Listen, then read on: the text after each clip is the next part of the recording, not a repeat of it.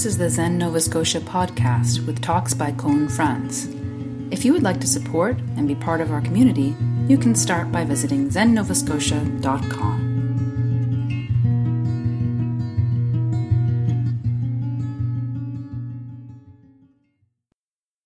This morning I looked out the window and laughed. It was March 31st and my car was once again covered in snow. I don't know how many times I've had to shovel my way to freedom this year. I haven't kept count of how many days my kids have not been able to go to school this year. I have no idea how many times it has snowed this year or how many layers of snow are in my backyard. So I thought today we'd talk about spring.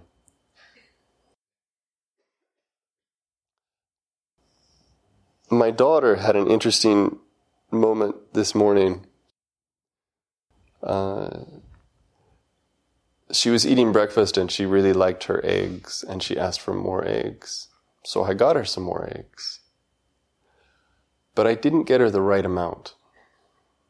She wanted a little more. She felt that she had been shortchanged.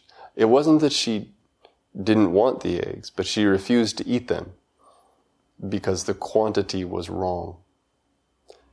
And I was trying to explain to her that she could just eat what I gave her and then I could give her more.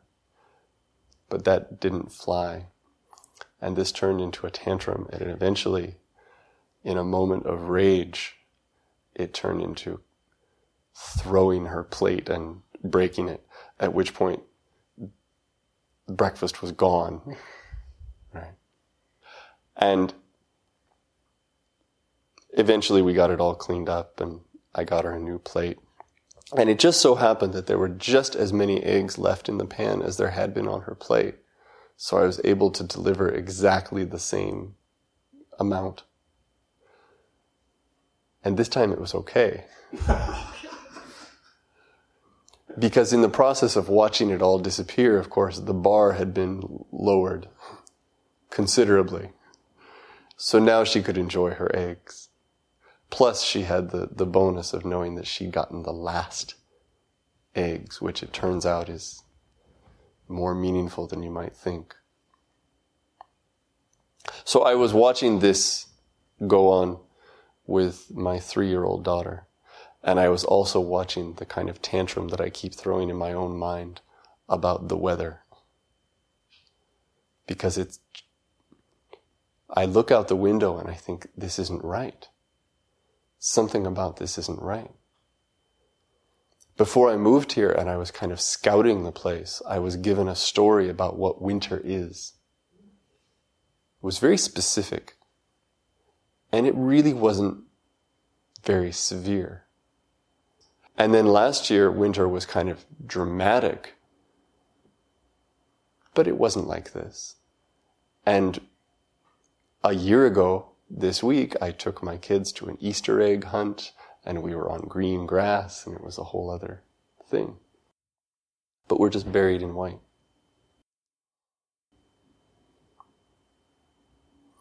Dogen has this wonderful statement about spring he's talking about birth and death and how birth and death are, are discrete. He's, he's, he's going round and round about how we shouldn't imagine that birth and death are complements of one another, or that birth becomes death, or that death becomes birth. And then he says, we understand that spring is not the end of winter, just as we understand that spring is not the beginning of summer. Spring is just spring. And there is no day that's in between. Not really. It's winter or it's spring. We can argue about when that happens. I made the mistake of telling my kids that spring starts on March 21st, and now they're just confused. But, but if we understand how impermanence really works, we understand that it can't be a process of becoming. We imagine, I think, when we first uh, start trying to look at what impermanence might might really look like in the world, we imagine this kind of fluidity, right? And that things are becoming other things, and that things are flowing into other things, and that we are becoming something. But that idea doesn't take into account the equally important truth of the lack of an inherent self. Not just for us, but for anything. If there is no inherent self, then this moment can only ever be this moment. And in this moment, we can only ever be who we are. And in the next moment, we're new and we're that. And in the next moment, we're that. That's not the same as a trajectory. It's not the same as a process of becoming.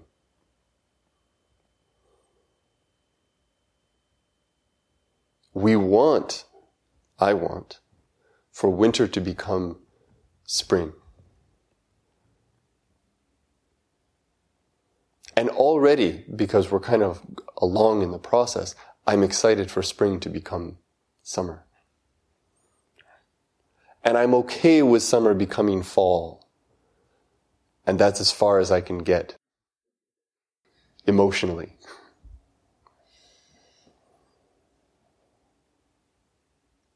There's a sign over there next to the coat room, the, these training slogans. And the one that happened to come up today, I didn't choose it, is abandon all hope of fruition. This is speaking to the same point. We might hear it to imagine that, that we should, you know, be goalless. That we should let go of the idea of, of the fruit or the achievement. But it goes beyond that. It's, it's to let go of the idea of becoming. To abandon all hope of fruition is to really accept where we are today. And I've said this before and I'll, I'll say it again. Whenever I give these talks, they're pep talks to myself. This is what I'm watching in myself this year. I'm watching how I have a story about the weather.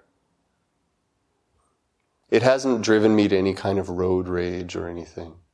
But it's this, it's, it's like music playing in the background.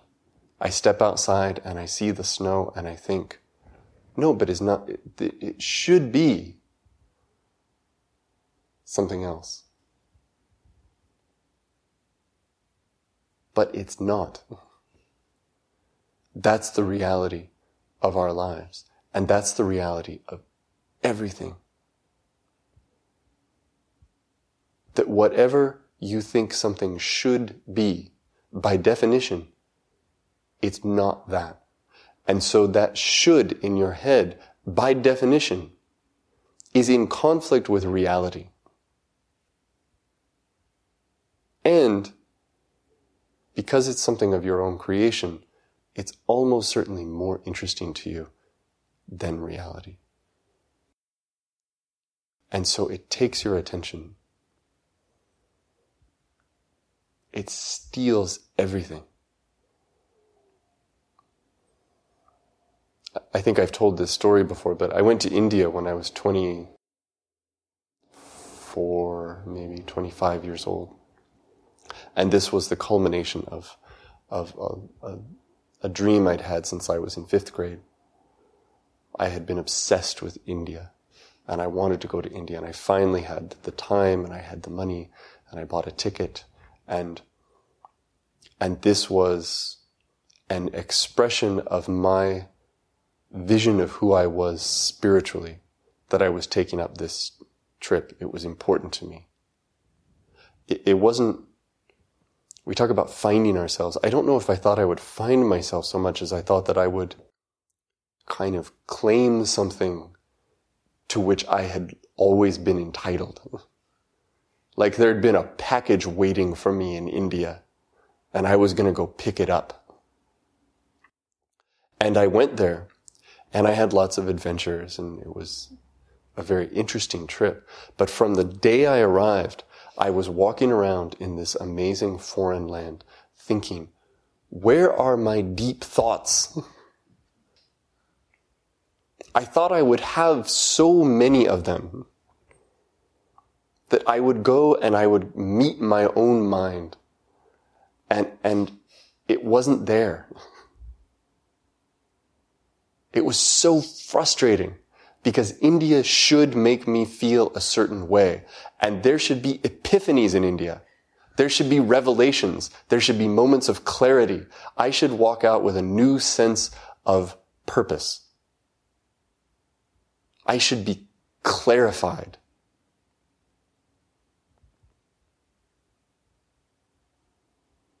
And it didn't happen.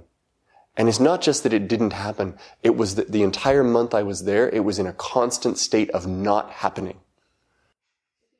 So it was what I saw, and I was turned in on myself like a, like a nautilus. It was the ultimate narcissistic experience because I was looking inward for the thing that I thought I could look inward for. I was curling in on myself, knowing that it was there, knowing that if I just looked at the right object, or I went to the right space, or I took the right walk, or I, or I wore the right clothes, that, that my life would break open for me in the way that I had always thought it would. And I went home so disappointed in myself.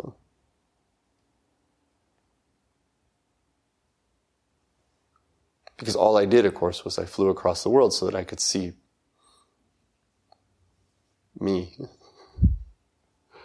Not as my aspirational self, but as a very small self. And that was, that, that smallness was, uh, was magnified by my, my isolation. Standing alone in a billion people that I didn't know. In a city, in cities I didn't know. Thinking, I don't know what to do with rats. I don't know what to do when a monkey tries to steal things through the hotel window. I'm completely out of my element. And nothing about it is making me better.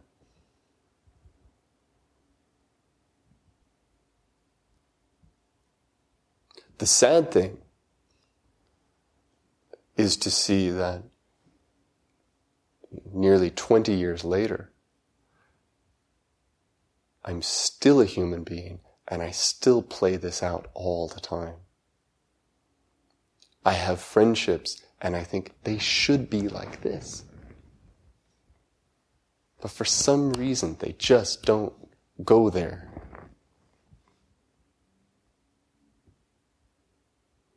And I should be able to do this.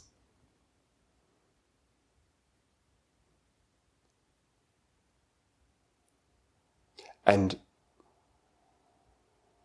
and when my, my children are having that tantrum, I should be more patient. This is what I tell myself.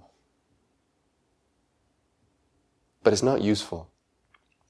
Should is not useful. And I don't mean to say that we should just settle with where we are or that there's no way to go forward.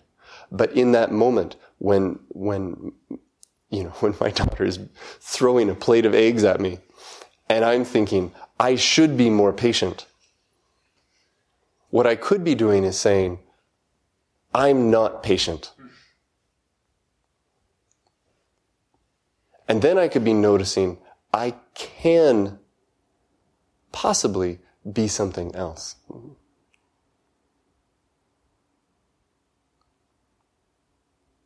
But that possibility doesn't really exist unless we agree to be where we are. Not to embrace it. I don't mean that. When it, when it, when you look out the window and you see that it's snowing again, I don't mean you have to go sledding or that you have to build a snowman or that you have to, you know, make hot chocolate and get excited about it. That's a different conversation. You can do that if you want to. Right. But that when you see snow, you just see snow. As opposed to what we so often do, which is to see snow with our eyes and see green grass with our minds. So that we're holding both. Abandon all hope of spring. That's my message today. Stop looking for the grass under the snow. It might be there, it might not. It's been a long time.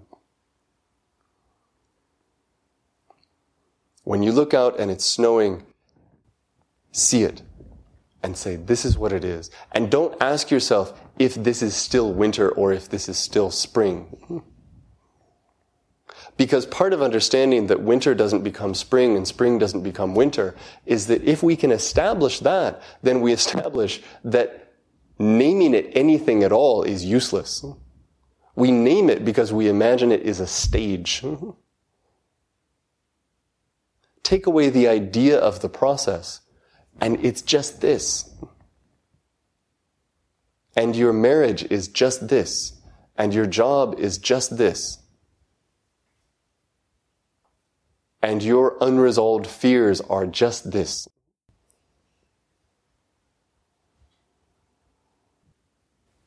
I'll stop there.